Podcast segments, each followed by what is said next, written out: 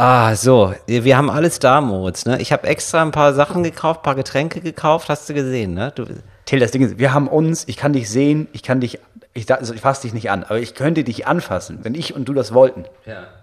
Genau, wir, sind, wir haben nämlich jetzt eine Folge, wir nehmen eine Folge auf in meiner Küche. Moritz ist beruflich, ja, der feine Herr Neumeier ist beruflich in Berlin, natürlich. Und jetzt haben wir die große Chance, nochmal in der Küche aufzunehmen. Das machen wir natürlich. Ja, ich habe meinen Arbeitstag im November heute und ich war im Fernsehen eben und jetzt bin ich auch gleich schon hier. Also ZDF Neo. Also um das jetzt hier direkt mal klar zu machen, das war, ist jetzt, Ja, wenn man ehrlich ist, ich bin in der Sendung, die jetzt läuft, auf unserem Sendeplatz, den wir hätten haben wollen. Also ich dachte, ist wirklich, mein erster Gedanke war, ja, sieht ganz cool aus, ist ein geiles, junges, weibliches, politisches, nices. So, und da brechen wir herzlich willkommen zu Talk ohne Gast. Mit Moritz Neumeier. Mein Name ist Till Reiners. It's Fritz. Ohne Gast. Mit Moritz Neumeier und Till Reiners. Hey Moritz, na, wie bist du denn hierher gekommen eigentlich? Erzähl doch mal. Ich habe darauf bestanden, ähm, dass die mir ein Auto mieten. Weil wir haben ja in unserem Nachbarort gibt es eine Autofiliale, Vermietungsfiliale, deren Namen ich nicht nennen brauche. Und das ist eine sehr kleine Filiale, da haben sie nur vier Autos. Und dann weißt du immer nicht, welches gerade da ist, weil die wechseln immer durch. Dann habe ich da angerufen, die meinten, ja, kein Problem. Und dann riefen die gestern an und meinten, diesen Wagen, den sie haben, haben wir gar nicht. Ähm, wir haben nur noch ein Auto.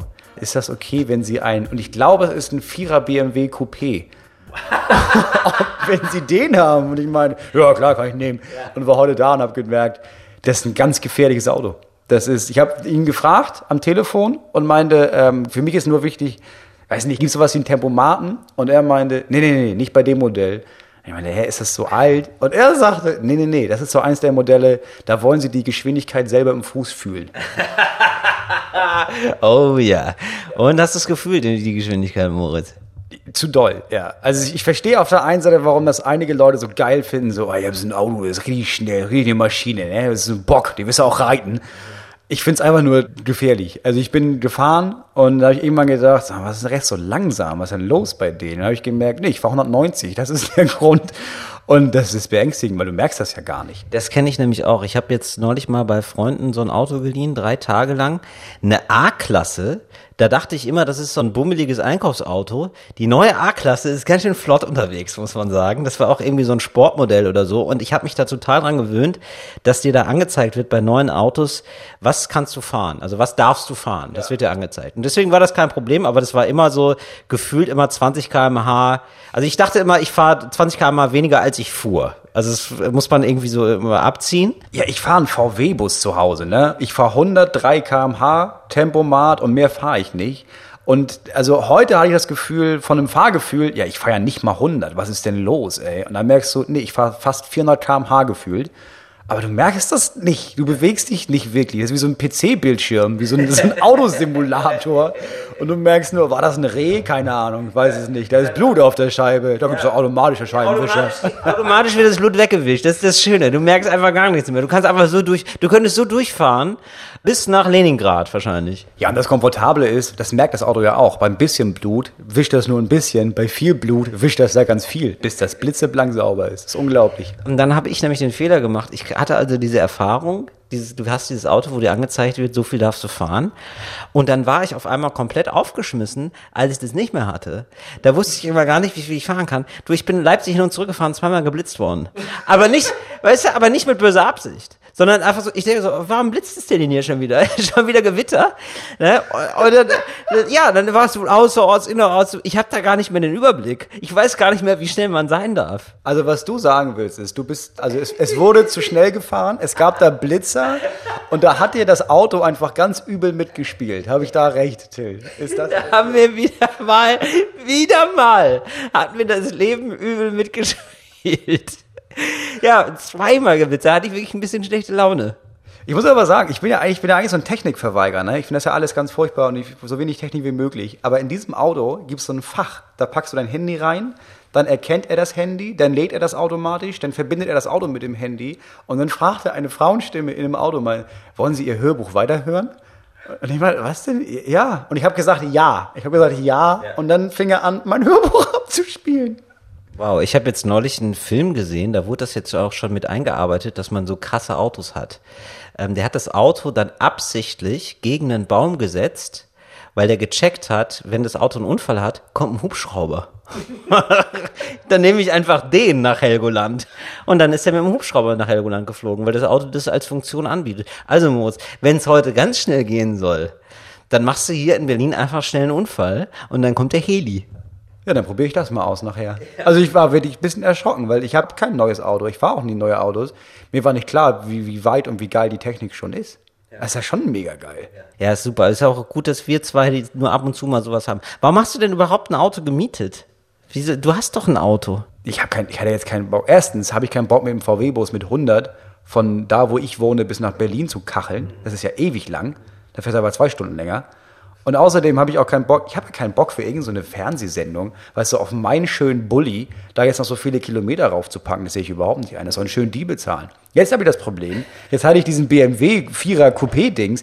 Ich kann ja nicht nächstes Mal da wieder anrufen und sagen, nee, ich hätte gern wieder meinen kleinen Polo. Ich brauche jetzt ja immer einen BMW 4er Coupé oder was Besseres. So, und so geht's los. Merkt ihr das langsam wie im Podcast hier? Das ist ganz schön, dass wir das dokumentiert haben, Moritz, wie du langsam abhebst. Ne? Mit dem Salzburger Stier, ja. dann das Neo-Magazin, äh, nicht Neo, ne, wie heißt es? Äh, ähm, äh, Ariana Late Night, glaube ich. Kann man das, wenn der Podcast erscheint, es ist ja heute Freitag, kann man das dann schon angucken? Äh, heute Abend, vielleicht schon jetzt in der Mediathek. Es erscheint, es, es läuft Freitag. Oder nee, es, es, lief gestern, es lief Donnerstag, ja. Kann man sich also jetzt schon angucken in der Mediathek. Moritz, googelt einfach mal Moritz Neumeier. Obwohl, nee, das ist wahrscheinlich zu unpräzise, weil du bist ja in dermaßen vielen Fernsehsendungen mittlerweile, Moritz. Ja. Also das, einfach ein Moritz Neumeier, Salzburger Stier, einfach nur mal, noch mal um, zu, um zu gucken, mit wem man zu tun hat. Und dann Moritz Neumeier, ZDF Neo, Alter. Ich glaube, das Problem mittlerweile ist, wenn du einfach nur Moritz Neumeier eingibst, ne, so ein kleiner, so eine kleine Sache wie, ja, der war auch mal hier bei so einer Late Night in ZDF Neo, das taucht ja auf Seite 90 auf, ne, da kommt ja erstmal der ganze andere große Krams. Ja. Da muss man schon gezielt nach, ja. ich glaube, selbst wenn du eingibst Moritz Neumeier ZDF Neo, sagt Google, ach so, diese eigene Sendung, die er da hatte, ne, ja, wollten sie die sehen? Also du musst schon gezielt Arianas Late Night suchen, glaube ich. Moritz, ähm, also ja, alles. Um das nochmal richtig zu stellen, also es ist völlig okay, wenn Leute kleine Autos fahren, weil sie keinen Salzburger Stier gewonnen haben oder eigene Fernsehsendung hatten. Das ist in Ordnung. Also ich bin da nicht, nicht judgy. So. Also ohne kleine Menschen sind die großen Menschen nur Mittel. Also sagt Moritz wirklich, der kommt kaum über eine Tischplatte hier tatsächlich, aber wirklich schon, wirklich redet wie ein Großer. Das ist das Tolle an ihm.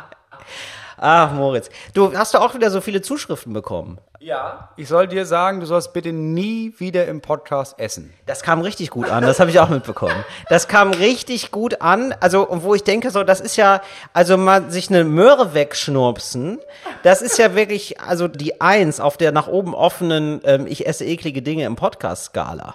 Also da gibt's ja noch ganz andere Sachen, nach, Sachen, die so machen zum Beispiel. Oder wenn ich mir da so einen Gulasch reinfahre oder so. Leute hat das so sehr gestört, dass die nicht nur mir das geschrieben haben, mehrere Leute haben mir geschrieben, ich habe das auch schon Till geschrieben, aber um sicher zu gehen, dass er das wirklich nicht mehr macht, schreibe ich das auch nochmal hier. Vielleicht kannst du da auf ihn einwirken. Gab aber nur zwei Meldungen. Ich habe den Podcast dann gehört, das wirklich mal zweimal weggeschnurpst. Das ist ja Schnurpsen, das ist ja nicht mal Essen. Eine Möhre schnurpst man, oder? Ich, mümmeln. Ich würde Möhren immer mümmeln. ja, ja. Aber Essen finde ich da noch nicht den richtigen Begriff. Hast du sonst noch äh, Zuschriften bekommen? Ich habe nämlich eine tolle Zuschrift bekommen, Moritz. Pass auf. Und zwar haben wir doch geredet über mein kleines DHL-Problem. Ja, also der Typ, äh, der ja. einfach abgehauen ist, der DHL-Fahrer. Klassischerweise und dann an die Tür geschrieben hat, sie waren leider nicht da. Dann habe ich den ja nochmal aufgesucht. Ja, und dann sind wir doch auf die Idee gekommen, der mobilen Packstation. Ohne Quatsch, das macht die DHL jetzt. Ich glaube, Moritz, wir sind Visionäre. Also ich kann mir durchaus vorstellen, dass da so ein DHL-Typ zugehört hat bei Talk ohne Gast, beim Erfolgspodcast. Aber können wir das denn vielleicht so machen, falls das wirklich so ist, dass wir deinen Anwalt da mal einschalten, damit der dafür sorgt, dass die zugeben, dass sie es von uns haben und wir dann nochmal prozentual an der ganzen Geschichte mitverdienen? Das passiert sowieso, Moritz. Das ist so, mein Anwalt hört diesen Podcast und empfängt darüber seine Arbeitsaufträge. also ich, ich, telefoniere gar nicht mehr persönlich mit dem. Der weiß einfach Bescheid. Das heißt, er hört jetzt den Podcast und merkt schon, ah, okay, ja, dann gucke ich mal durch. Polizei Leipzig, zweimal geblitzt. Ja, dann können wir, dann können wir direkt mal eine Gegenklage. Direkt mal vors EU-Verfassungsgericht. Ist das Blitzen auf der Strecke überhaupt erlaubt? Das frage ich mal. Wissen Sie, was, Herr Reiners? Ich glaube, da verdienen wir richtig Geld mit. genau. Also meistens ist es sehr lukrativ. was ich da so mache. Das stellt sich einfach dann im, im Laufe des Prozesses mit ihm heraus, dass ich da gar keinen Fehler gemacht habe, sondern einfach wieder auf eine Goldader gestoßen bin in meinem Leben. Moritz, worüber sprechen wir denn heute? Was, was darf es denn heute sein, Moritz? Wir sind noch in der Rubrik Zuschriften, ne? Weil ich glaube, die Leute, die uns geschrieben haben wegen DHL dir oder die uns geschrieben haben wegen Essen, verblasst im Vergleich zur schieren Masse der Menschen, die uns mitteilen wollten, wem wir bei dieser ganzen Pizzanummer auf den Leim gegangen sind. Bitte, Till, erzähl uns das, was zwei, drei, 400 Menschen uns auf Instagram weitergeleitet haben. Wer hat uns denn da bloß verarscht? Ja, also es gibt wohl eine Seite, die Marco Fono heißt. Es war vor 15 Jahren ein Ding. Also uns wurde auch immer sehr unmissverständlich mitgeteilt, wir sind viel zu spät zur Party. es ist ein super altes Ding. Also es ist auf der Skala von wow, wie wenig kriegst du mit. Es ist fast so krass wie Game of Thrones gucken jetzt. es ist so richtig over. So und alle haben gesagt, okay, das ist so eine Seite, das haben da gemacht, das habe ich auch schon gemacht. Es ist so ein Standardding.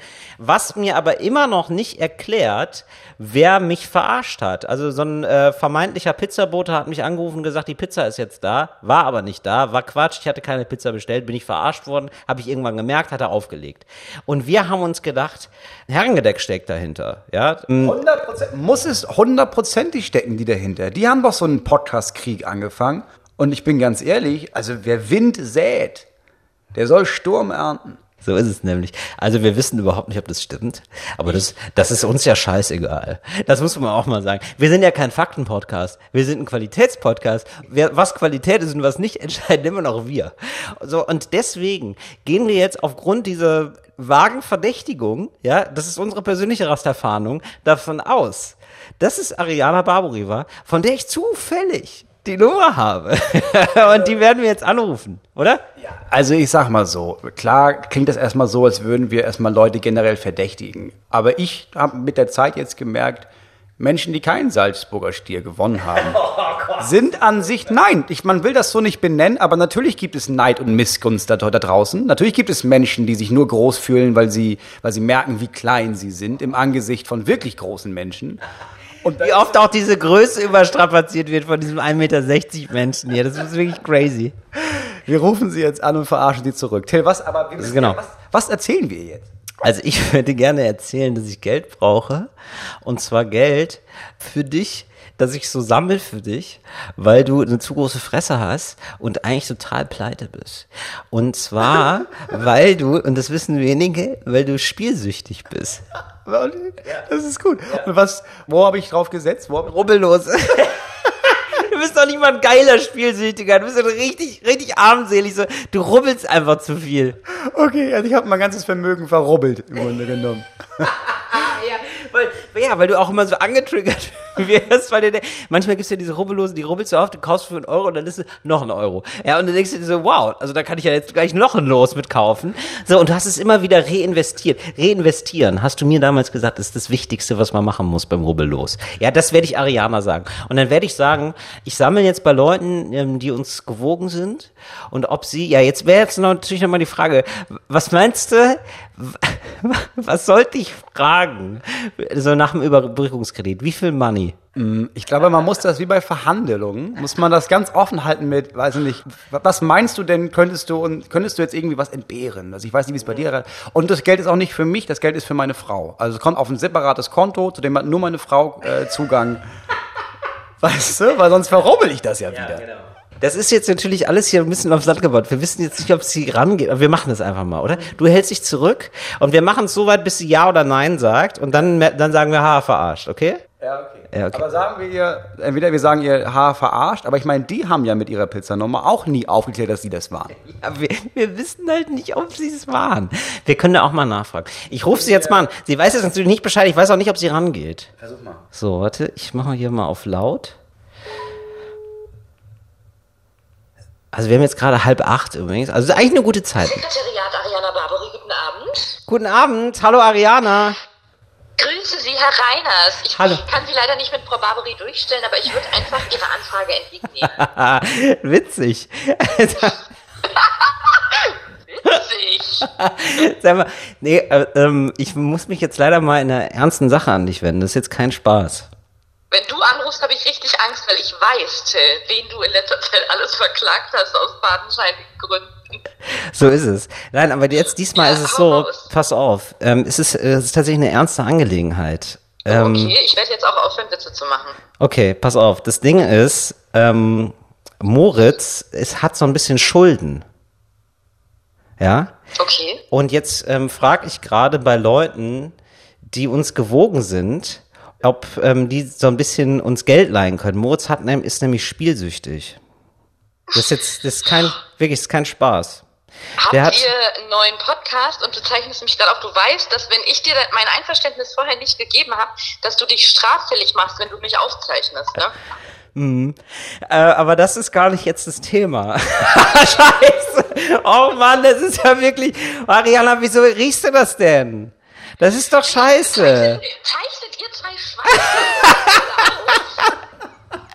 Ja, ich habe auch gemerkt, das ist ja eine viel zu krasse Story auch. Hab ich ich habe beim Reden gemerkt, das ist mir unangenehm. Also Ariana, herzlich willkommen bei Talk ohne Gast. Vielleicht dürfen wir das ja mitschneiden hier. Das ist, wir sind nicht live. Wenn du das dagegen hast, können wir dich immer noch rausschneiden.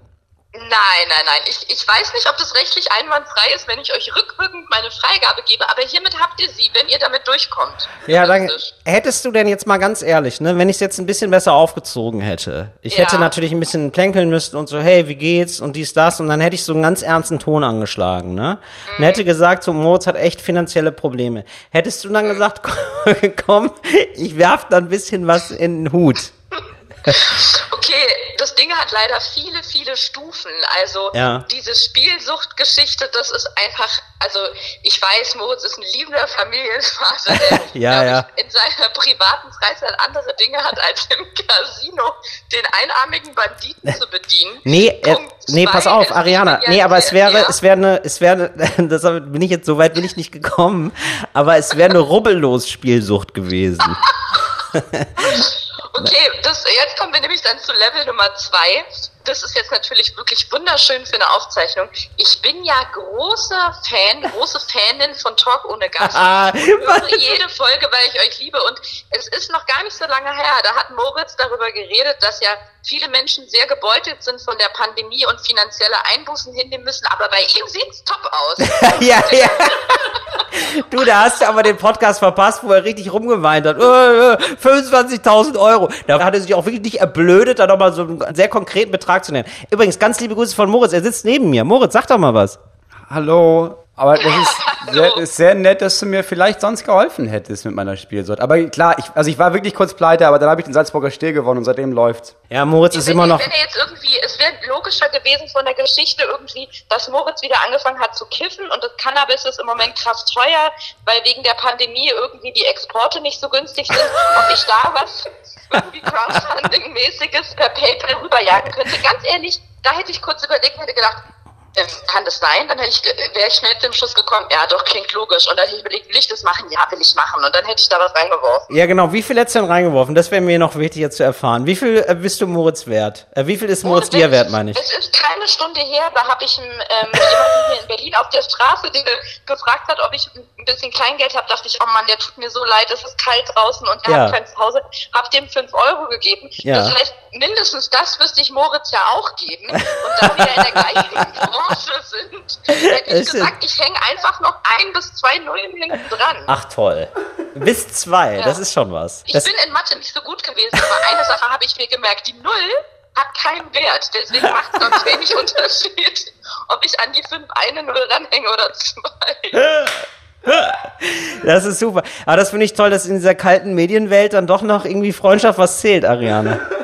Absolut, absolut. Wir sitzen doch alle im gleichen Boot. Das finde ich toll. Nee, wir haben nämlich gedacht, wir wollen jetzt, wir wollten zurückverarschen, weil wir dachten, habt ihr, jetzt mal ganz ehrlich, habt ihr uns angerufen in eurem Podcast, mir mich angerufen als Pizzabäcker, als, ähm, jetzt mal ganz ehrlich, weil doch, uns hat, mich hat jemand angerufen, als, als Fake-Pizzabäcker, wirklich wahr. Die, ihre Pizza ist jetzt da, mit so einem italienischen Akzent.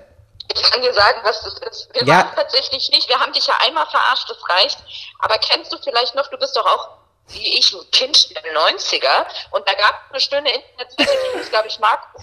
Ja, genau. Das sagen, alle kennen die, alle kennen die. Nur wir kennen die nicht. Wir haben auch gerade schon darüber geredet. Das wurde uns jetzt auch schon geschrieben, weil wir das letzte Folge gesagt haben. Es ist unfassbar. Es scheint diese Seite zu geben. Wir, wir hatten da keine Ahnung von und wir haben aber gedacht, mein Gott, ihr seid ja auch Kind der 90er, genau, dass ihr das einfach nehmt zum Verarschen. Einfach mal raushaut. Aber nein, offenbar, also wirklich Nee, nicht. Kann ich mich drauf Aber verlassen. diese Seite gibt. Aber dass es gerade eine weltweit eine Pandemie gibt, das habt ihr dann schon mitbekommen noch, oder? Du, da lese ich mich ein. Das klingt, das klingt aber erstmal spannend. Ja, auf jeden Fall. Seid dabei. Es macht es fun. Okay. Ariana, wir wollen jetzt nicht. ist auch eine Pandemie. Den muss ich jetzt noch loswerden. Fantastico. Vielen lieben Dank, dass du da warst. Danke für dein Einverständnis.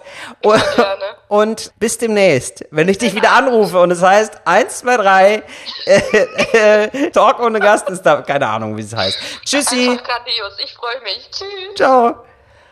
Ah, ja, das, du, die hat es ja sofort gemerkt, ne? Das muss man wirklich sagen. Ja, vielleicht war unsere Sache nicht ganz wasserdicht. Mir gefiel die Sache mit dem Cannabis. Vielleicht können wir gleich nochmal äh, die Hackies anrufen hier. Vielleicht Felix, ob der was für meine Drogensucht dazu gibt. Aber ich fand es aber richtig unangenehm, habe ich gemerkt. Also so für jemand anderen, also ich habe mich da richtig reingefühlt, wie es wäre, wenn du jetzt so pleite bist und ich sammel für dich. Und ich muss sagen, bitte mach das nie, Moritz. Das ist richtig unangenehm.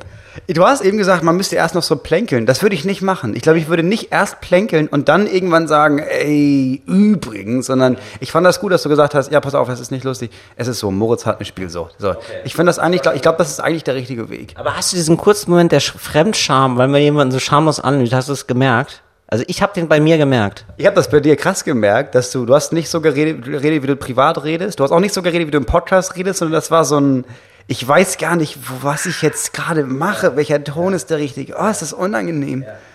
Genau, da wusste ich nicht, wohin mit mir. Deswegen, also das ist wirklich, äh, bitte Moritz, halt die Penunsen zusammen. Das wäre mir wirklich ganz wichtig. Ich kenne einige Leute mit Spielsucht.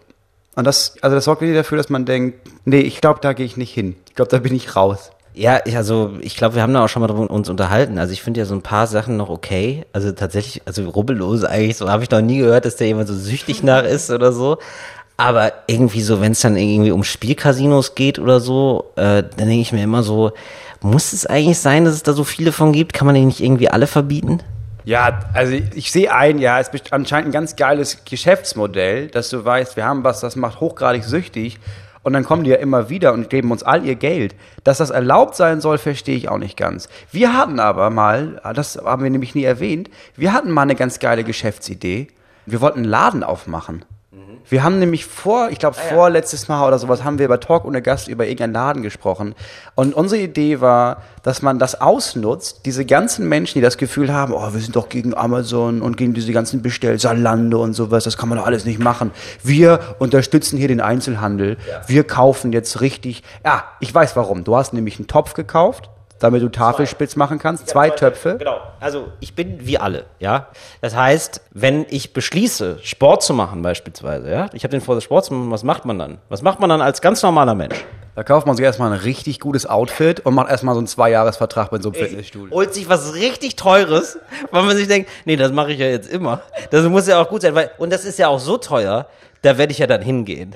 Was natürlich eine absolute Lüge ist. Du bist nach zwei Monaten raus und zahlst dann richtig viel Asche, Monat für Monat. Und so ungefähr habe ich es dann eben auch mit dem Kochen gemacht. Ich habe mir gedacht, was ist das Wichtigste, was ich erstmal brauche? Extrem teure Töpfe. da sollte ich rein investieren. Habe ich gemacht. Wir haben mir zwei Töpfe gekauft. Und dann bin ich ins Geschäft gegangen. Ich mache das nie. Ich will das wirklich vorher sagen. Ich mache das sonst nie. Ich kaufe eigentlich sonst immer gerne im Geschäft. Aber da habe ich festgestellt, das kostet das Doppelte von dem Preis im Internet. Nee, Freunde, das ist mir zu viel.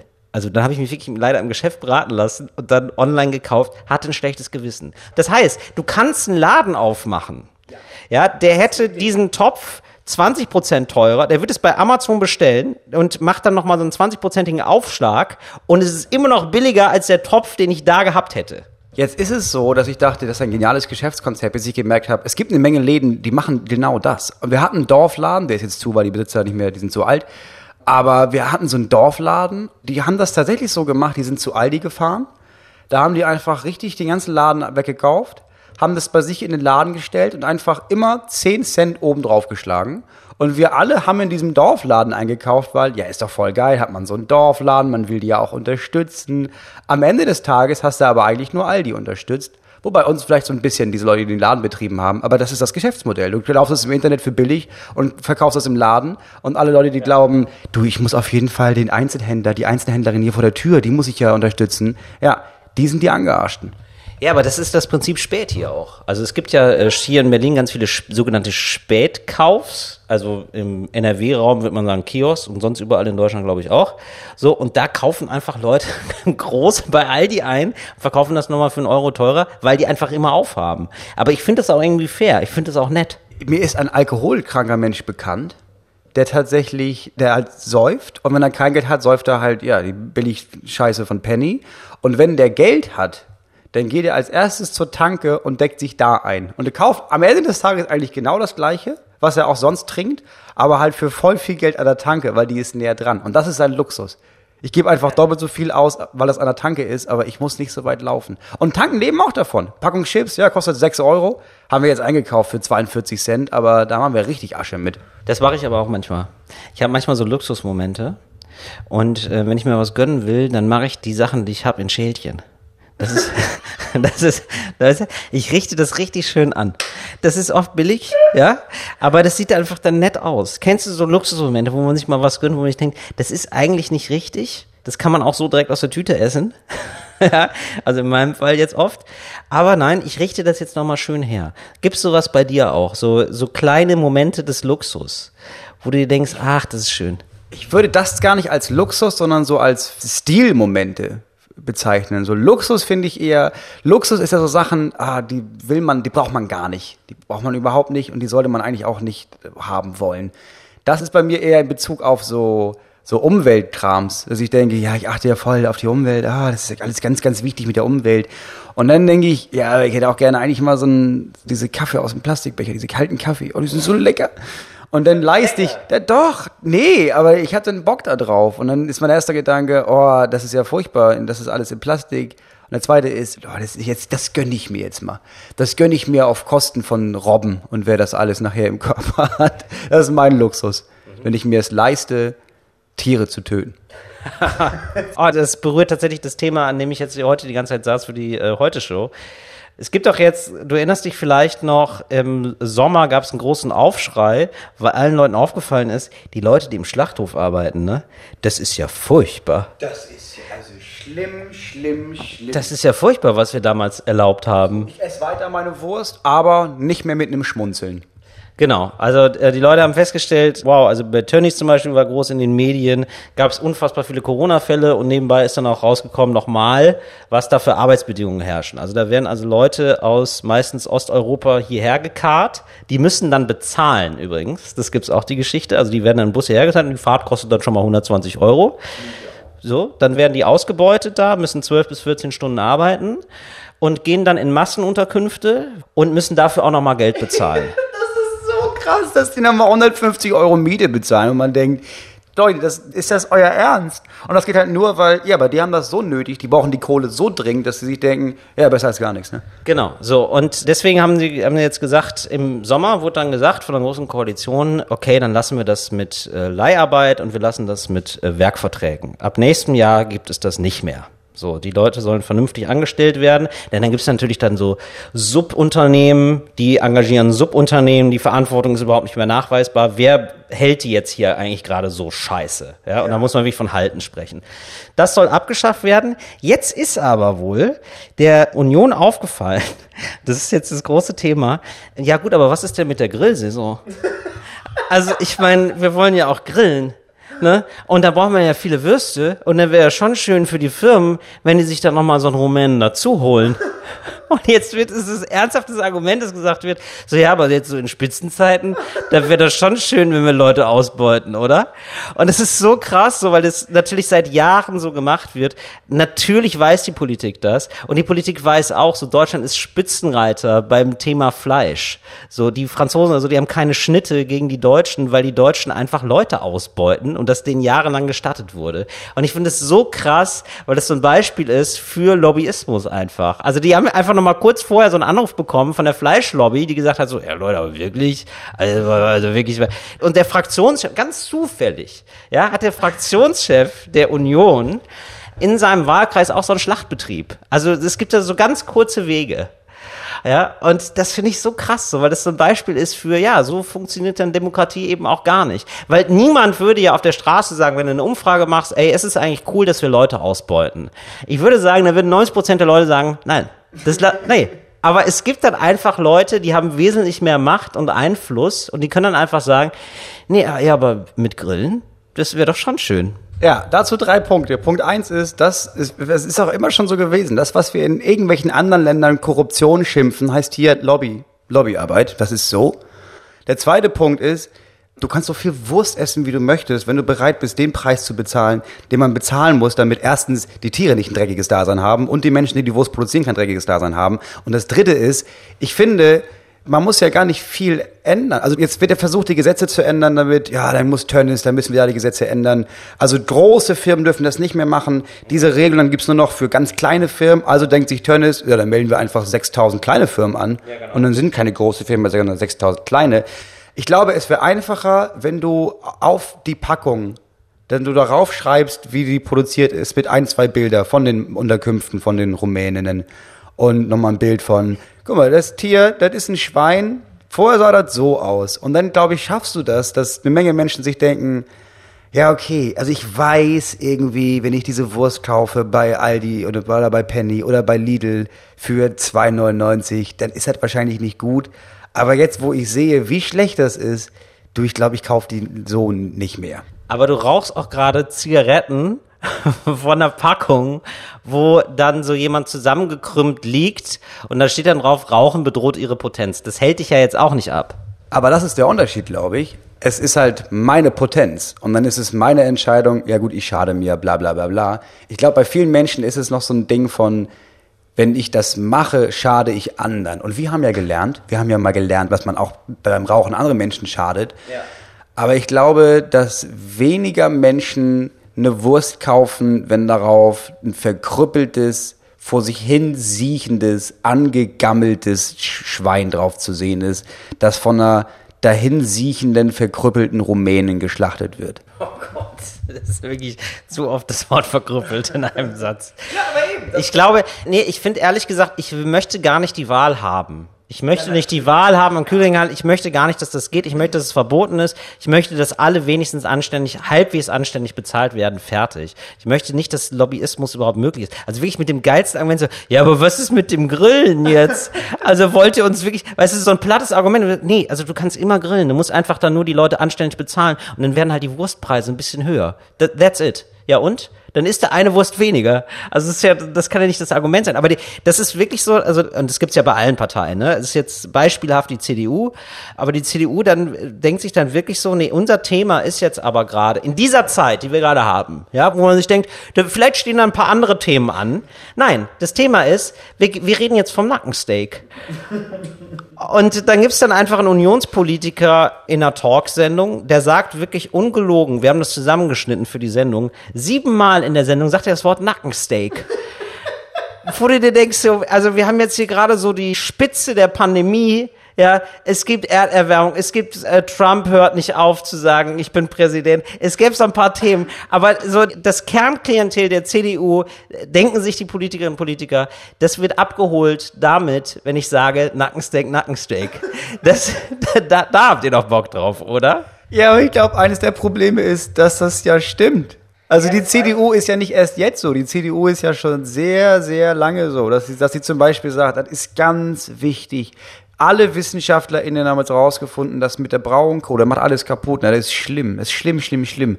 Aber Arbeitsplätze. Oh, die Arbeitsplätze. Und damit wurden sie letztes Mal gewählt. Und damit werden sie auch nächstes Mal wieder gewählt. Und wenn die, die könnten sich ja wahrscheinlich da hinstellen und sagen, das ist schlimm, ne, aber ich, wir müssen auf den Grill rauf. Müssen wir das Schwein wegvergewaltigen. Was soll man machen? Und dann würden immer Menschen denken, ja gut. Also, wenn es schon keine WM ist, dann will ich wenigstens Nackensteak. So ist das einfach bei den Leuten. Es klingt pessimistisch, aber so sind Leute in Deutschland und in vielen anderen Ländern. Also das ist ja so eine klassische Frage, finde ich, so, so Henne- und Ei-Prinzip. Okay, was ist zuerst? Wen nehme ich zuerst nicht ernst? Also man kann ja auch Leute systematisch verdummen. Und äh, ich meine, wenn nur noch das angeboten wird als Thema, dann denken die Leute ja irgendwann wirklich so, ja, das ist jetzt tatsächlich ein sehr wichtiges Thema für mich. Also wenn jetzt Nackensteak offenbar von führenden UnionspolitikerInnen so häufig genannt wird, dann scheint das ja gerade wirklich ein Problem zu sein in Deutschland. Wo ich mir denke, so, und was auch so in die Diskussion mit reinspielt, von dann wird Merz interviewt und dann dreht er das um und sagt so, ja, gendern hier, gendern da, wir haben ja ganz andere Probleme. Wo ich mir denke, so, deine Parteifreunde reden gerade von Nackensteak. Ja, ich, Also, ich weiß. Ich weiß, aber ich meine, das ist ja ein Konglomerat. Wenn er jetzt siebenmal sagt Nackensteak, kannst du dir sicher sein, dass morgen die Bildzeitung schreibt, so blutig steht's um unser Steak. Die Grünen wollen uns den Nacken wegnehmen. Und dann denken sich acht Millionen Menschen, die das lesen, ja, das kann ja wohl nicht sein, die ganzen scheiß Hippies, ne, also ich mach doch, und dann nächstes Jahr darf ich nur noch Zucchini oder was. Und schon hast du einen Bürgerkrieg. Und ähm, ja, absolut, absolut. Sehe ich auch total. Nee, aber ich, äh, Wahlkampfplakate sehe ich schon. Steak, Fragezeichen, geht auf meinen Nacken. Oder? Das wäre doch gut. Einfach so noch mehr aufs Thema Fleisch gehen, aber äh, zuspitzen auch. Das ähm, berührt so ein bisschen das, was ich gelesen habe jetzt über den Wahlkampf ähm, zu Trump. Ich habe jetzt häufiger mal äh, Krautreporter gelesen. Kennst du das? Kennst du diese Seite? Ja, kenne ich schon seit ein paar Jahren. Sehr gut. Einfach sehr gute JournalistInnen, die da einfach, die glaube ich auch viel woanders einfach arbeiten und dann da zwischendurch so ein bisschen die Sahne von ihrer sonstigen Arbeit abschöpfen und da reinpacken. Das ist wirklich schön. Genau, das ist so ein äh, Online-Magazin, gibt auch noch andere, FAZ, Süddeutsche, whatever, aber die sind nur online. So, und ich fand es irgendwie ganz geil, dass die, so deren Prinzip ist zu sagen, ja, wir machen jetzt nicht tagesaktuelle Berichterstattung, sondern wir machen so ein bisschen Hintergrundberichterstattung. Und gerade bei dieser Trump-Wahl fand ich das ganz geil, weil da gesagt wurde, okay, Leute, ähm, wir wollen jetzt nicht den 18.000. Artikel darüber schreiben, dass Trump echt doof ist, sondern wir wollen jetzt mal fragen, wir sind irgendwie offenbar das demokratische Lager und alle Leute, die irgendwie liberal denken, sind so mit einem blauen Auge davongekommen. Offenbar ist Biden, wird hoffentlich äh, bald Präsident. Aber wieso? Also wir haben ja alle am Anfang, wurde ja prognostiziert, es gibt einen Erdrutsch und wir als EuropäerInnen fragen uns ja alle, wie kann man den überhaupt noch wählen?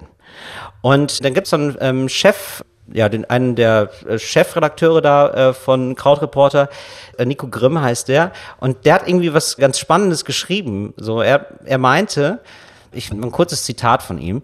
Und das könnte eine der wichtigsten Lehren aus der US-Wahl sein, die die Zeit überdauern wird. Wer die Menschen davon überzeugt, dass die eigenen Schwerpunkte wichtiger sind als die der anderen, gewinnt Wahlen. Konzepte selbst sind zweitrangig. Und das finde ich ein total spannendes Prinzip. Also, Trump geht mit rein mit Amerika zuerst zum Beispiel und das ist jetzt mein Wahlkampfthema. Und Biden geht jetzt zum Beispiel rein mit dem Thema Antirassismus. Wir wissen alle, dass Trump Rassist ist. Deswegen sind nicht alle, die Trump wählen, RassistInnen. Aber für die ist das Thema Antirassismus einfach nicht so ein großes Thema, auch weil sie nicht betroffen sind. Das können wir doof finden, das können wir schlecht finden, aber das ist erstmal, glaube ich, eine sehr gute Analyse. Es geht, Analyse. Es geht jetzt nur noch darum, zu sagen, ich stehe für dieses eine Thema und der andere steht für ein anderes Thema. Du stickst also nicht mehr unterschiedliche Konzepte innerhalb eines Themas gegeneinander. Also ne, man könnte ja sagen so, ich bin für eine gute Wirtschaft, aus den und den Gründen. Ich würde das Wirtschaftssystem so machen und der andere sagt, nee, ich würde das Wirtschaftssystem so machen. Sondern die Leute sagen nur noch, ich stehe für Nackensteak und der andere sagt so, nee, ich stehe aber für äh, Impfungen für alle.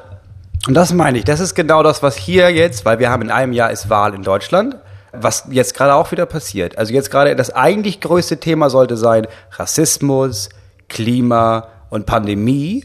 Und die CDU merkt, ja, Rassismus haben wir jetzt nicht wirklich was zu bieten. Äh, Klima, oh, Reden wir doch mal über Nackensteak und am Ende des Tages auch über, wie wichtig ist uns Grillen und wie wichtig sind denn Arbeitsplätze und Steuersenkungen sind auch ganz wichtig. Und das passiert vor jeder Wahl, dass jedes, jede Partei schärft ihr Profil oder ignoriert die anderen Themen. Und dann im besten Fall gibt's noch eine Partei wie die Grüne, bei der immer definitiv in den letzten sechs Wochen vor der Wahl von allen anderen irgendwas rausgeholt wird, wie, sag mal, waren nicht bei denen mal früher Pädophile dabei? Dann sagen die Grünen, ja, ja, ja, aber das haben wir lange geklärt, das Thema. Denn Also, guck mal, da waren richtig viele Pädophile und schon springen Leute von der Grüne ab. Oder die Grüne sagt, wir haben hier übrigens 20 Ziele. Eins davon ist, dass wir vielleicht am Donnerstag kein Fleisch mehr essen. Also einen Tag in der Woche. Dann reden alle nur noch darüber und dann sind die auch wieder raus. Das heißt, es geht nur darum, dein Narrativ durchzudrücken. Genau, das ist so ein Kampf der Narrative und nicht mehr der Kampf von, okay, das sind jetzt die besten Konzepte. Ich glaube, das ist, genau. Und das finde ich so interessant, weil das wirklich von der Werbung entlehnt ist. Also auch in der Werbung ist es ja gar nicht mehr so, dass Leute sagen, ein Werbespot sagt jetzt beispielsweise, ich mache für den Staubsauger, nenn mal einen Staubsauger, was ist eine Staubsaugermarke? Eine erfundene Staubsaugermarke. Der Diamant-Staubsauger, ja? So, der Diamant-Staubsauger ist jetzt nicht, da wird jetzt in dem Werbespot nicht gesagt, ja, das ist der beste übrigens, also der hat am meisten Saugkraft und äh, ja, der saugt einfach geil. Der ist auch super leise, ja, und die Beutel sind billig. So. Sondern da wird gesagt, Diamantstaubsauger der Staubsauger für Leute, die was erleben wollen. Und dann siehst du jemanden auf einer Dachterrasse mit dem Staubsauger saugen und du denkst dir, das Leben, was der hat, das will ich auch haben und das kaufe ich mir mit dem Staubsauger. Und so funktioniert es auch in der Politik mittlerweile. Ich glaube, das klassische Beispiel, muss man sich nämlich mal was ausdenken, ist Autowerbung. Autowerbung ist nicht, wir verbrauchen so und so wenig oder das Ding ist so und so schnell, sondern du weißt, das ist ein Auto. Die verbrauchen alle voll wenig. Die sind alle, das Wort ist immer erstmal innovativ. Das heißt, es die, die, bei so Autowerbung geht es nur noch darum, guck mal, wie geil wir den Film gemacht haben. Magst du Matsch? Guck mal, das Auto fährt durch Matsch. Bist du eher so in Süddeutschland? Guck mal, Schnee haben wir auch.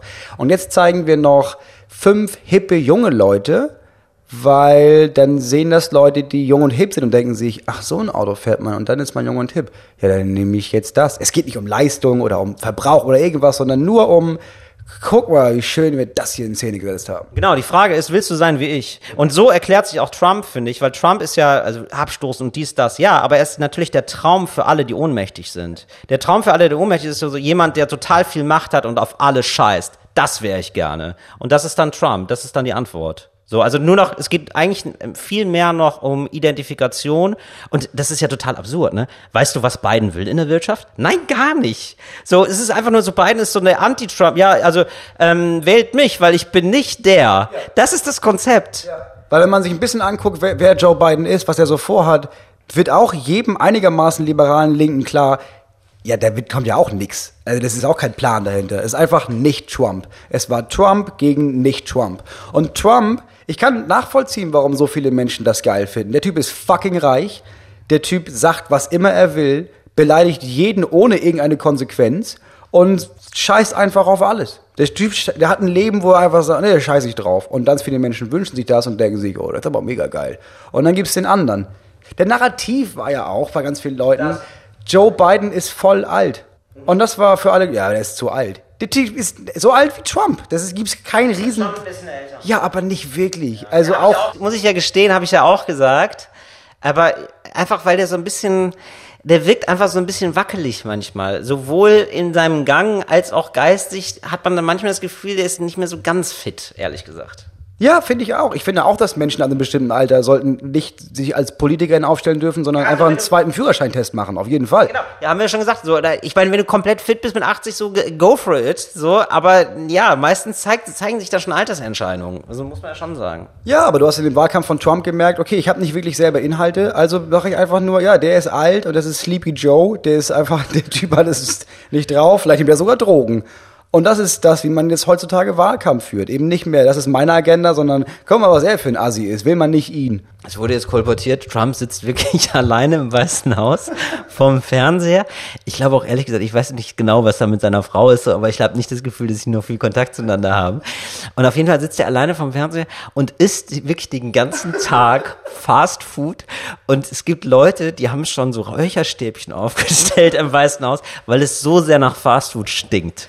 Ja, aber warum auch nicht? Das ist auch ein komisches Prinzip. Es wird gesagt, ja, du, also du bist raus, du bist nicht gewählt, die Leute wollen dich nicht. Ähm, das heißt, jetzt, also jetzt, gut, vier Monate musst du diesen verfickt anstrengenden Job noch machen, aber dann ist Schluss.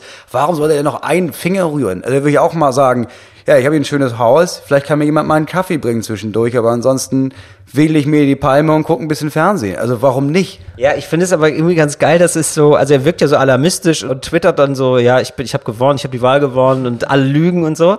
Aber er macht es auch nicht so richtig mit Herzblut. Also er war ja sofort nach der Wahl, war er einfach zwei Tage lang auf einem seiner Golfplätze und hat so nebenbei gesagt so, ja, gewonnen, ja, gewonnen. Das, das machst du ja nicht, wenn du wirklich davon überzeugt bist, sondern du denkst dir so, ja, fickt euch, ich schlag jetzt hier erstmal noch einen Ball. Ich bin ziemlich überzeugt davon, dass das Trump recht gelegen kommt. Ich glaube nicht, dass der Bock hatte, noch vier Jahre lang das zu machen, weil ich glaube, der hatte schon nicht Bock, das erste Mal das vier Jahre lang zu machen. Das war eigentlich ein Plan, das sagen alle seine Leute, das war ein Plan, um die Marke Trump nach vorne zu ficken. Und jetzt hat er das gemacht. Der hatte ja nicht Bock. Der Typ ist alt. Der will einfach Golf spielen und sein Ding machen. Jetzt macht er, versucht er noch einen starken Abgang zu machen und zu sagen, ich hätte eigentlich gewonnen. Ich bin eigentlich ein erfolgreicher Typ. Vielleicht, aber ich sag mal, ab morgen. Das ist wirklich das Gegenteil von einem starken Abgang. Das ist wirklich so, ich habe im Monopoly verloren und dann, also da muss man ja wirklich mal sagen, ne? Also ich habe ja diese ganze äh, Sache da in Italien und so, ne? Die habe ich ja wesentlich besser verloren als Donald Trump. Das muss man ja auch schon mal sagen. Das ist so geil. Das ist so Monopoly spielen, das Monopoly-Spiel wegwerfen, anzünden und dann sagen, ich hätte eigentlich gewonnen. Ja, in deinen Augen ist das ein schwacher Abgang. In den Augen von Leuten, die Geld vergeben, ist es wahrscheinlich, ja krass, der hat einfach auf jedes Gesetz, auf jede Regel geschissen für den größten eigenen Vorteil. Und das wird er in Zukunft mit seiner Firma auch machen. Krass, lass mal in die investieren, ey. Ja, wahrscheinlich. Wir haben ja in uns investiert, Moritz. Deswegen würde ich gerne mal von dir wissen, ähm, wir haben ja was getestet eigentlich, wir haben ja Selbstständigkeit getestet. Ne? Du hattest jetzt mal eine Idee, dass wir das machen, das machen wir jetzt auch. Denn herzlich willkommen jetzt zur Stiftung Warentil. Stiftung Warentil. Mit Moritz Neumeier. Selbstständigkeit, Moritz. Was für Kriterien legen wir an? Du bist jetzt seit zehn Jahren selbstständig. Wie ist es so? Ja, nee, wie ist es so? Das ist ein richtiges, richtiges Scheißinterview hier gerade. Ja, sag mal, wie geht's dir eigentlich? Äh, also, nee, was würdest du denn für Kriterien anlegen? Freiheitsgefühl, Geldsicherheit, also Geld äh, und äh, Aufwand, also Arbeit. Ich glaube, das sind die drei. Was war das erste, was habe ich als erstes gesagt? Also, und da muss man schon sagen, das ist, das kannst du dir nur als Selbstständiger leisten. Da wärst du ja jetzt schon, also wenn du mal Angestellter wärst, Moritz, dann würde ich jetzt schon sagen, das ist, die Abmahnung ist aber unterwegs. Arbeit, Geld und Freiheit. So, das sind die drei Kriterien. So, wie viel arbeitest du? Weil du, hast, also es, niemand sagt dir, wie viel du arbeiten sollst. Das ist der erste Punkt bei der Selbstständigkeit. Du bestimmst selber, wie viel du arbeitest. Hast du das Gefühl als Selbstständiger, du arbeitest so viel, wie es gut ist, oder weniger oder mehr? Ich glaube am Anfang auf jeden Fall mehr als gut ist. Und ähm, ich erlebe das jetzt auch gerade bei Freundinnen und Freunden, die das machen. Also die sind, also in meinem Freundeskreis machen sich gerade viele selbstständig. Und ich merke, also gerade jetzt bei einem Freund, der ist einfach ständig unter Strom. Und ich habe mir gedacht, so ja krass, das kenne ich auch noch vor sieben Jahren oder so, habe ich auch ständig auf mein Handy geguckt, ob da denn jetzt nur mal ein Angebot reinflattert, dass es auch im nächsten Monat für die Miete reicht. Und ich glaube, du bist einfach die ganze Zeit so geistig auf jeden Fall dabei, oder? Du bist geistig irgendwie mehr so im und du kannst dann irgendwann, glaube ich, lernen, hoffentlich. Also ich habe dann schon für mich gelernt, okay, jetzt ist auch mal Feierabend und Schluss. Aber niemand sagt dir, nee, jetzt ist auch mal Feierabend. Also du musst dir das alles selber so beibringen, würde ich sagen. Ja, und ich glaube, das ist was, wo ich auch jahrelang gestruggelt habe, weil wenn dir niemand sagt, ja, jetzt ist Stempel bis morgen, dann hörst du halt nicht auf. Also ich habe halt so, ich glaube, das Gefühl, die mental habe ich die ersten se- sechs, sieben Jahre einfach durchgearbeitet, nonstop. Außer ich habe, das war ein großer Punkt, warum ich gekifft habe, ehrlich gesagt. Das war wirklich ein Punkt, weil ich konnte dann, wenn ich gekifft hatte, dann konnte ich wirklich mich mit irgendeiner Scheiße beschäftigen und habe nicht parallel gedacht, ja gut, aber wie werde ich jetzt noch erfolgreicher? Was was ich denn noch? Vielleicht mache ich noch mal hier, schaffe ich dann auch noch mal ein Konzert. Ich habe gar nicht, ich hab zu wenig Witze. Ich muss noch mal ein bisschen überlegen. Das hat einfach dann aufgehört. Ich glaube, das ist ein, ich, ich habe einfach, wir haben beide, glaube ich, oder die meisten arbeiten am Anfang viel zu viel. Und jetzt gerade habe ich es geschafft. Ich arbeite einfach viel zu wenig. Ich habe einfach, ich sage einfach alles ab. Ich sag, mach wirklich nur das Nötigste mit der Ausrede von, ja, ja, aber ich bin ja jetzt Hausmann. Also ich, ich, wann soll ich denn die Zeit finden, noch was zu machen? Ich arbeite wirklich so gut wie gar nicht mehr im Moment. Was nicht ganz stimmt, ich mache so ein bisschen Paytriggern und sowas. Kann man bei Patreon mich unterstützen, mich monatlich. ganz, ganz traurig. Ich mache, also wenn man, ich glaube, wenn man, wenn man das daran misst, was ich vorher gemacht habe, mache ich jetzt einfach Pandemie-Modus. Nämlich, ich kann sowieso keine Tickets generieren. Ich arbeite nicht. Ich fange dann wieder an, wenn ich weiß, ich kann euch überreden, dass ihr Tickets für meine Show kauft. Naja, also ich finde zum Beispiel, es zeigt schon, was du für ein Arbeitspensum hast, dadurch, dass du jetzt denkst, dass du eigentlich, eigentlich nicht arbeitest, was wirklich äh, nicht stimmt. Also wir nehmen ja zweimal die Woche Podcast auf und letzte Woche warst du irgendwie bei drei Fernsehsendungen oder vorletzte Woche. Also du machst ja schon immer noch mal was. Du warst jetzt gerade bei einer Fernsehsendung.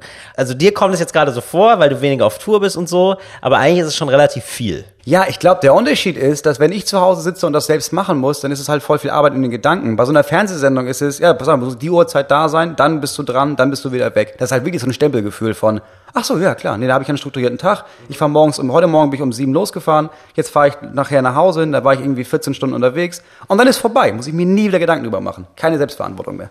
So, wie ist jetzt das Thema, was hattest du gesagt? Geld. Geld. Ich habe gemerkt mit der Zeit, was für mich ein ganz großer Punkt ist, ist, ich muss nicht mega reich werden, aber ich brauche immer das Gefühl von, ich könnte mega reich werden. Viele sagen dann irgendwie, ja, aber das ist total, also das Gute an einem Arbeitsverhältnis ist, am Ende des Monats hast du sicher Geld drauf auf dem Konto. Und das stimmt, kann ich nachvollziehen, ist bestimmt voll geil. Aber ich könnte jetzt nicht immer arbeiten und dann kriege ich das gleiche Geld am Ende des Monats. Wie langweilig ist das denn? Ich will schon das Gefühl haben mit, ja, ja, ich habe voll genug Geld, auf jeden Fall.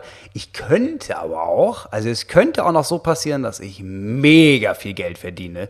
Und wenn ich weiß, ja, ich kann jetzt, ich bin in der Gehaltsstufe jeden Monat und wenn ich befördert werde, dann bin ich immer in der Gehaltsstufe und dann kriege ich jeden Monat das gleiche. Das will ich nicht. Ich will immer das Gefühl haben von, gib mir noch ein bisschen und dann könnte ich aus Zufall reich werden. Ich habe mich an das Gefühl, habe ich mich gewöhnt. Ja, das stimmt natürlich, aber gleichzeitig ist es so, man weiß nie, wann es vorbei ist.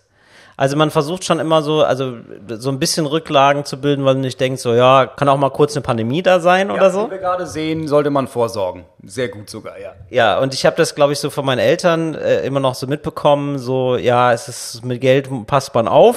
Da, da investiert man jetzt nicht sofort alles in neuen BMW, sondern legt man irgendwie so ein bisschen was zurück. Und das habe ich auch, auch immer drin und ich glaube, es ist auch ganz gut. Ich glaube, wenn du angestellt bist, ist dieses Gefühl von, da kommt jeden Monat was rein, auch ein Gefühl von Befreiung. Weil du weißt, das läuft jetzt erstmal und ich kann mich jetzt einfach mal in meiner Arbeit darauf äh, fokussieren, was will ich eigentlich machen. Also so stelle ich mir Arbeit vor. Also im Zweifel sagt dir natürlich dein Chef, was du machen sollst, aber du kannst dich sehr darauf ähm, fokussieren, wie möchte ich meine Arbeit machen, wo möchte ich da eigentlich noch hin. So, und weißt du? Ja. Ich glaube, ein Punkt ist, genau, du kannst in dem einen Monat so viel investieren und dir voll den Arsch aufreißen und dann gibt es auch mal Monate, wo du denkst, ja, ich gehe jetzt hin, dann mache ich meinen Kram, dann gehe ich wieder nach Hause und du kriegst das gleiche Geld. Du hast die Freiheit zu sagen, ja, ich bin jetzt mal jetzt, ich gehe jetzt mal ein bisschen ruhiger an, so, also ich mache jetzt keine Überstunden oder so, weil wenn das machbar ist vom Chef her, der geht nach Hause, wenn ich nach Hause gehe. Und ja, ich mache auch eine lange Mittagspause, ne? Also ich habe jetzt die letzten Monate viel gemacht bei dem letzten Projekt da, aber bei diesem, ja, da mache ich jetzt nicht so viel. Und das können wir halt nicht, wenn wir, weil wir kriegen, je mehr wir arbeiten, desto mehr Geld. Wenn wir wenig arbeiten, kriegen wir wenig Geld. Ja, genau. Und es fällt auch immer sofort auf, wenn wir schlecht arbeiten. Aber das, aber das liegt auch so ein bisschen an unserem Job. Ich glaube, das ist bei anderen Leuten dann vielleicht auch nicht mehr ganz so.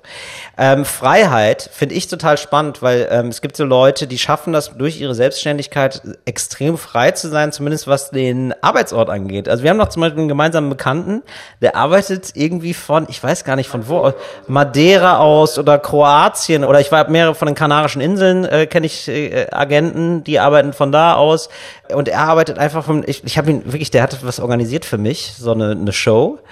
Und dann sage ich so, ja, und du bist dann auch da? Und gesagt, nee, ich bin in Kroatien. Ich bin hier auf dem Campingplatz. Nee, nee, ich, ich lebe hier seit vier Monaten. Und das finde ich irgendwie ganz cool. Du hast nur ein Laptop, also dass das heute geht einfach. Dass du nur so ein Laptop hast, ein Telefon und dann kannst du sein, wo du willst. Ja, das zum einen. Und ich glaube, wenn, also wie gesagt, am Anfang ist das voll schwer, weil du hast diese Panik im Nacken, aber irgendwann kannst du auch bestimmen, also wie viel arbeite ich denn? Also ich kann sagen, ja, ich möchte jetzt, dass meine Frau 40 Stunden die Woche studieren kann. Ich arbeite nur noch am Freitag, Samstag und am Sonntag. Oder halt, klar, abends zwischendurch. Aber tagsüber mache ich das jetzt nicht mehr. Ich bin jetzt einfach, ich stehe auf und vor 20 Uhr fange ich nie an zu arbeiten. Das kann ich machen, weil ich kann selber bestimmen, wann ich arbeite. Und das ist eine große Freiheit. Auf der anderen Seite ist es, glaube ich, oft eine vermeintliche Freiheit von, du bist selbstständig, du kannst ja selber bestimmen, wie, wie viel du machst und deswegen machst du halt einfach viel zu viel.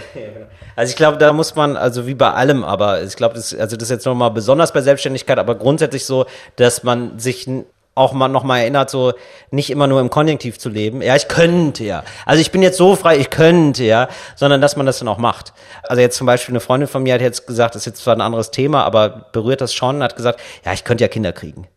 Und dann habe ich jetzt gemerkt, naja gut, ich bin jetzt Mitte 30, ich sollte jetzt Kinder kriegen. Und dann hat sie das von jetzt auf gleich in einer Woche entschieden und das dann einfach mit ihrem Freund gemacht. Also angefangen und gestartet, so ja. Und äh, wo ich denke so, ja, also ich glaube, so muss man es machen. Oder ich könnte ja mal, du weißt was, das wäre ja total verrückt, ne? Ich bin ja so frei, ich könnte ein Jahr könnte ich woanders leben. Also mache ich nicht, aber könnte ich. Und dass man das dann irgendwann nochmal macht, also oder ein Kumpel von mir hat das tatsächlich gemacht, ist dann aus dem Job ausgestiegen, der war auch äh, abhängig beschäftigt, aber hat sich dann gedacht, so nee, also jetzt, ich bin Mitte 30, fuck you. Ich mache jetzt mal ein Jahr lang nichts. Da muss man sich dann einfach nur noch mal dran erinnern. Und irgendwie diese, also du hast die Freiheit nicht, wenn du sie dir nicht nimmst. Ja, ich glaube, für viele Menschen reicht auch der Wunsch danach. So, ich glaube, also mein Vater zum Beispiel hat immer im Kopf so, ja, ich, also irgendwann muss ich noch mal so ein Jahr im Kibbutz leben, da in Israel. Ich muss das machen. Da meinte meine Mutter irgendwann, okay, jetzt ist der Punkt, jetzt können wir das machen. Und da hat er gemerkt, nee, ich gar keinen Bock drauf, ist ja voll unkomfortabel. Nee, ich will das wollen. Das reicht mir, dass ich das will. Ich muss das nicht wirklich machen. So, das geht natürlich auch. Es gibt so einen, äh, so einen Podcast, den du, den du machst äh, auf Spotify, Jokes, und da war Felix Lobrecht zu Gast. Und er hat was gesagt, weil ich dachte, ja, das stimmt. Du musst halt zwischendurch auch einfach mal aufhören, Sachen zu machen, um zu gucken, ob das gerade geil ist. Und wenn das geil ist, dann genieß kurz, dass das geil ist. Weil ich glaube, wenn du selbstständig bist, ich weiß nicht, wie es bei, bei normal arbeitenden Menschen ist, hast du immer dieses Ding von, ja, ja, ist schon, nee, ist alles gut, alles gut. Aber das noch, ich muss das noch und da ist ja richtig geil. Und dann bist du da auf der Stufe und merkst, nee, super, super, super. Aber das noch und dann ist richtig geil. Und du musst dir zwischendurch die Zeit nehmen zu merken, ey, das ist gerade richtig geil. Und wenn du das nicht machst, dann wirst du auch nie aufhören, immer nach etwas zu streben, was noch, noch mehr ist und noch mehr ist, was dich irgendwann unglücklich macht. Genau, und zum Thema Geld und Selbstständigkeit ist natürlich, wir haben da jetzt gut reden, wir haben beide Glück gehabt in unserem Leben, äh, aber jetzt gerade die ganzen Künstlerinnen und Künstler, die jetzt gerade und auch viele Agenturen, die sind jetzt einfach gerade ziemlich am Arsch, muss man auch einfach mal sagen. Also, also jetzt in dieser Pandemie, es gibt einfach, das gesamte Live-Geschäft ist weggefallen und ich habe ja, also ich werde es nicht müde zu erwähnen, aber es passt jetzt gerade einfach ganz gut. Äh, ich habe ja dieses, ähm, engagiere mich dabei Hand for a Hand, wo äh, TechnikerInnen unter anderem unterstützt werden und äh, ich habe es glaube ich schon mal erzählt, aber ich fand das so eindrücklich, dass da jemand geschrieben hat, ich ziehe jetzt mit 40, ich ziehe jetzt wieder zu meinen Eltern. Die sind einfach pleite. Und sowas ist wirklich, sowas schreiben uns regelmäßig Leute, die sich äh, um so ein bisschen Geld bewerben, um irgendwie so über die Runden halbwegs zu kommen und im nächsten Jahr irgendwie vielleicht bessere Bedingungen vorzufinden. Und wirklich Leute von Festivals, die wir alle kennen, also zu denen ich alle nicht gegangen bin, aber die hier wahrscheinlich zu denen äh, unsere Hörerinnen und Hörer gegangen sind. Ne? Also die ist hier so Rock am Ring, Rock im Park, Hurricane, wie heißt noch mal dieses Mega äh, da im, äh, da sind auch viele betroffen im auf dem Dorf dieses Heavy Metal Wacken. Ja, so und äh, wo ich denke, ach krass, oder ich ich habe jetzt hier neulich dieses Video gesehen von Klaas. Das war ganz lustig, so ein äh, Video mit einem Schlagersänger zusammen, ich will mal wieder raven gehen. Und dann sehr so einen Schlager gemacht über Rave und so. Und ich will mal wieder in den Club gehen. Und nachher kamen dann ganz viele hat und da stand, also ich, ich kann, konnte das gar nicht glauben, 96 Prozent der Clubs werden schließen. Ähm, und da wurden Clubs eingeblendet. Auf einmal habe ich gedacht, ich gehe ja nicht so feiern eigentlich. Ja? Ich mache das zweimal im Jahr, du gar nicht. Also ich dachte so, ja, uns betrifft das ja gar nicht so. Und dann habe ich gedacht, nee, scheiße, natürlich auch. Wir treten in Clubs auf. Also unsere Clubs machen dicht. So, das Übel und Gefährlich war drauf. Also das wurde danach eingeblendet. Ja, das Mojo beispielsweise. Also so ein paar Läden hier in Berlin, die ich kenne. Und ich denke so, ja, fuck. So, natürlich. So, das sind die Läden, in denen wir auftreten. Ja, es betrifft eben nicht nur, es betrifft ja wirklich alle Leute. Und das ist, ja, wir müssen dieses Thema, das ist jetzt zu groß anzu, anzuschneiden. Also, aber ich habe heute zum Beispiel mit jemandem telefoniert, der vor sechs Jahren, nee, vor sieben Jahren aus dem ganzen Business ausgestiegen ist, der immer freier schaffender Künstler sein wollte, der es nicht geschafft hat, der dann zurück in die, in die Arbeitswelt gegangen ist und bis heute immer dachte, oh nein, das war ja noch so ein Traum, Ach, warum habe ich das denn nicht gemacht und nicht geschafft? Wir haben heute telefoniert und er meinte, seit es Corona gibt, oh, ich bin so froh, dass ich das nicht gemacht habe, weil ich wäre jetzt richtig bergab gegangen. Ich wäre jetzt, ich bin so froh, dass ich nicht freischaffender Künstler geworden bin, weil das wäre jetzt die fucking Hölle geworden. Zu guter Letzt haben wir immer einen ähm, Tipp. Mittlerweile äh, ist es eine schöne Sache geworden. Hast du was? Eine schöne Regelmäßigkeit, ja. Ich habe äh, einen Tipp. Und zwar haben tatsächlich schon mehrere Menschen gefragt, die irgendwie denken, okay, bald ist vielleicht Lockdown. Wir haben noch Lockdown Light. Wir hätten die Schulen und Kindergarten öffnen halten. Aber vielleicht auch nicht. Keiner weiß das. Und jetzt, die Leute fangen jetzt schon an, weil sie mit dem ersten Lockdown so überrascht wurden, zu planen, ja okay, da habe ich die ganzen scheiß Kinder, da habe ich so zu Hause, ne? Den ganzen Tag, was mache ich denn? Teilweise müssen die Menschen arbeiten. Deswegen haben Leute jetzt bei mir angefragt, sag mal, kennst du gute Kinderfilme? Und wir sind, wir wissen ja alle, ah, Filme für Kinder, schlimm, schlimm, schlimm, sollte man, sollten die gar nicht gucken. Ja, ja, wir sind ja aber auch alle erwachsen und wissen, natürlich müssen sie durch einen Film gucken, damit Mama oder Papa irgendwas arbeiten kann. So, deswegen von mir ein Tipp. Die Astrid Lindgren-Verfilmung von den Kindern von Bullabü. So.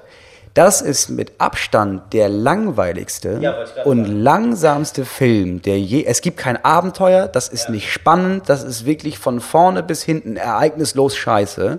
Und du guckst das mit deinen Kindern, hast das Gefühl, ja, die sind danach nicht überdreht, weil die sind eher kurz vorm Einpennen, weil da spielen Kinder an einem Fluss und dann hält die Kamera da zwölf Minuten drauf.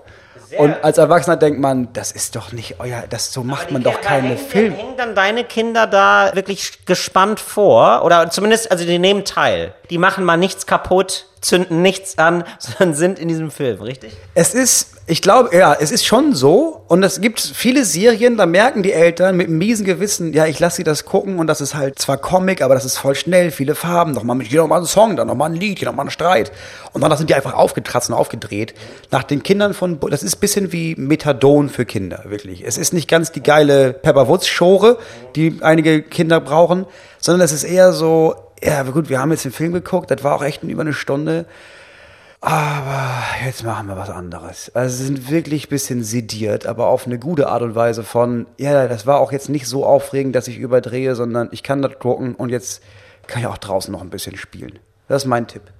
Also, wie heißt es genau? Äh, die Kinder von Bullabü von Astrid und die, die Kinder aus Bullabü von Astrid Lindgren findet man wo? Findest du, ich glaube, die meisten sie gucken sich wahrscheinlich mittlerweile Amazon Prime oder sowas an, ne? Okay. Ich, ähm, vielleicht hast du das ja auch manchmal, wahrscheinlich eher seltener, aber manchmal sicherlich auch. Und zwar, du bist irgendwie zum Beispiel im Hotelzimmer, bist gerade mal auf Tour oder so und irgendwie verliert man sich dann manchmal bei YouTube.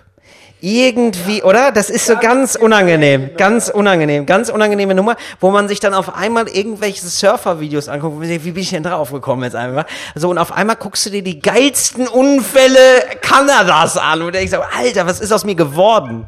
Ich weiß, dass ich auf meiner letzten Tour wir waren um eins im Hotel. Wir mussten um sieben weiterfahren. Hinek meinte, ich weck dich um halb sieben.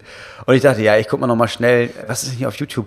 Und dann habe ich irgendwann gemerkt, dass ich um halb fünf, zwei Stunden vorm Aufstehen, angeguckt habe, die besten Fußballtore des letzten Jahrhunderts. Ich habe null Interesse an Fußball, aber dachte, ja, das muss ja geil sein. Das hat 34 Millionen Klicks. Und das, und das Problem ist, die waren ja auch geil. Ich habe sie nämlich auch gesehen. Es ist ja wirklich, also ich gucke auch wirklich, ich interessiere mich kaum noch für Fußball, aber diese geilen Tore, also das macht schon Spaß. Es sieht einfach so ästhetisch aus. Es macht einem ein gutes Gefühl, oder? Ja, genau. Und so landet man ja dann manchmal in irgendwelchen, ähm, man äh, es geht immer weiter ins Rabbit Hole. Ja, also genau. Man verliert sich da ein bisschen drin. Und ich hatte neulich wieder so einen Moment. Da habe ich dann auf einmal so ein Video geguckt. Ähm, irgendein Typ hält einen Vortrag beim Chaos Computer Club. Und das Video hieß Traue keinem Scan, den du nicht selbst gefälscht hast, von David Kriesel. Und da, Nein, wirklich. Ja, hab ich im Hotel mal geguckt. Nein, ernsthaft. Wie geil ist das denn aber?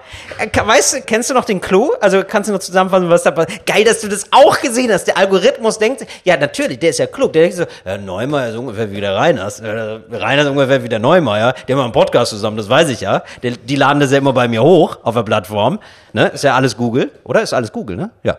Ja, da weiß ich ja, was denen gefällt. Ich weiß noch, dass ich das Video gesehen habe und währenddessen gedacht, mega krass, alter Schwede. Es ist äh, wesentlich geiler, als ihr euch vorstellen könnt. Ein Typ, Informatiker, das ist der Typ, der auch den Vortrag hält, sagt, ich habe vor einigen Jahren herausgefunden, es gibt Scanner, die funktionieren nicht richtig.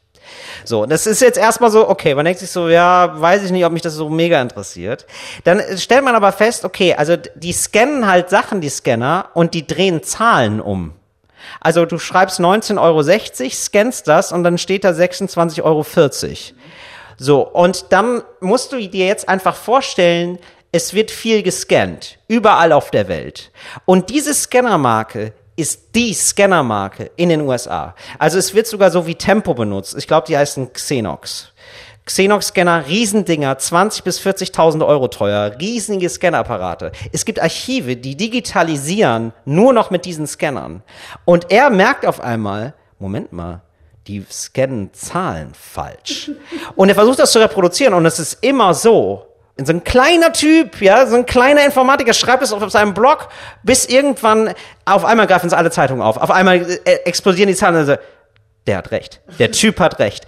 Und dann ruft Xenox an und sagt, ähm, yep, wir haben ein Problem.